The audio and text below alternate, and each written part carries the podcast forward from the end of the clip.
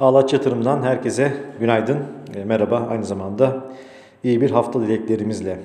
Evet, e, piyasalara kısaca baktığımızda e, ilk etapta herhalde konuşmamız gereken konu dolar TL. Dolar TL geçen cuma günü kapanışına yakın saatlerde 10 TL seviyesini aştı ve haftayı da aslında hemen biraz 16'da kapattı. Fakat hafta açılışıyla birlikte bugün baktığımızda yeniden e, 10 lira üzerinde bir hareketin olduğunu görebiliyoruz.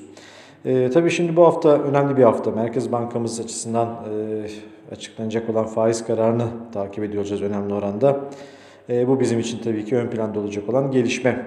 Ve e, bu bağlamda da e, özellikle Perşembe günkü karara kadar e, kurun e, hareketleri bu noktada oldukça önemli, yakından izleniyor olacak.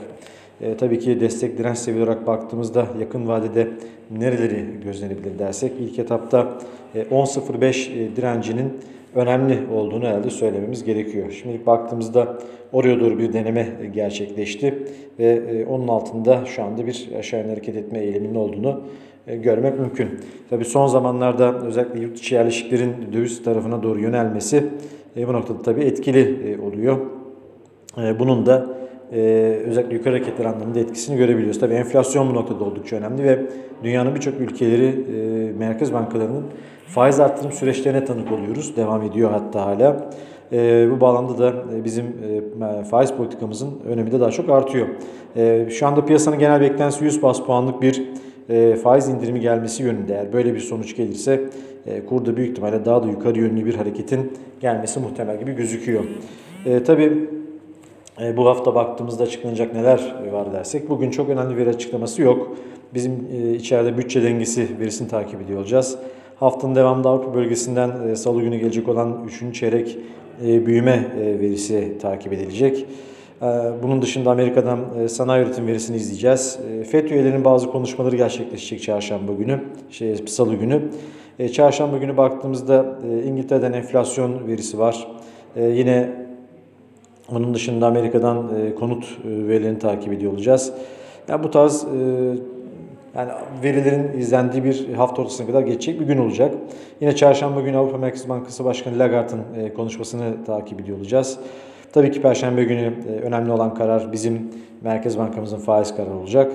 E, Cuma günü baktığımızda burada Almanya'dan üretici fiyat endeksi verisini takip ediyor olacağız. Böyle bir veri akışıyla haftayı tamamlıyor olacağız diyebiliriz aslında. Şimdi bu bağlamda kurdan bahsettik. Kısaca burada e, yurt dışına dönüp e, global gelişmeler kapsamında ons altında ne gibi hareketler gözlenebilir ona bakalım hızlıca. Ons altı 1870'e doğru yaklaşıp oradan e, geri döndü. E, bunun üzerine doğru bir geçiş şu anda sağlamadı. Şimdilik yani baktığımızda biraz dolar endeksindeki geri çekilme altında da biraz geri çekilme yaratıyor. Açıkçası FED yetkililerin açıklamaları oldukça önemli. Enflasyon yorumu burada oldukça önemli. 1870'in üzerine geçmediği sürece, 70-75 bölgesi üzerine geçmediği sürece biraz baskı gelebilir ama günün önemli desteği bugün 1850 gibi gözüküyor. Buradan tutunma gerçekleşirse yukarı hareketin tekrardan gerçekleşebileceğini herhalde söylemek mümkün olacak. Pariteye gelirsek 1.14.30'dan tepki alımı var. E, bugün biraz tepki yükselişi görüyor gibi ama büyük ihtimalle 1.14.80, 1.15 seviyelerinde bir dirençle karşılaşma durumu olabilir. Avrupa bölgesinin zayıf ekonomik görünümü biraz, biraz bu noktada e, destekler gibi gözüküyor. E, tekrardan aşağı hareketinin yönünü aşağı çevirmesini. O açıdan daha fazla yukarı hareketten ziyade yukarı hareketlerden satış yönlü hareketleri tercih etmek daha mantıklı gibi gözüküyor. E, biraz gram altına bakalım. Yeniden 600 TL seviyesinin altında. E, Cuma günü oraları denedi. 600 üzerine doğru bir hareketi denemesi gerçekleşti. Yani bugün olabilecek bazı düzeltme hareketleri olabilir. Yani ons altında bahsettiğimiz düşüşle birlikte aşağı hareket olursa tekrardan buradan tepki alımlarının geldiğini görebiliriz düşüşlerden sonra. E, bugün 595 ile 590 TL seviyelerinin destek, yukarıda da 600 seviyesinde direnç olarak izlenmesi gerektiğini düşünüyorum. 600 üzerine geçerse bir 605 denemesi de gerçekleşebilir gibi gözüküyor. Sonra kısaca Borsa İstanbul'da değinecek olursak Borsa İstanbul geçen cuma gününde yükselişte tamamladı. Yani bugün baktığımızda Asya piyasasında satıcılı bir seyir olduğunu görüyoruz. Karışık bir durum var aslında. ABD vadelerinde de yine aynı şekilde karışık bir görüntü var. Endeksin güne yatay bir açılış yapması muhtemel. E, geri çekilmelerde 1625-1615 destek seviyelerinin önemli olduğunu bugün için düşünüyoruz. Yukarı hareketlerde de izlememiz gereken ilk direnç 1645.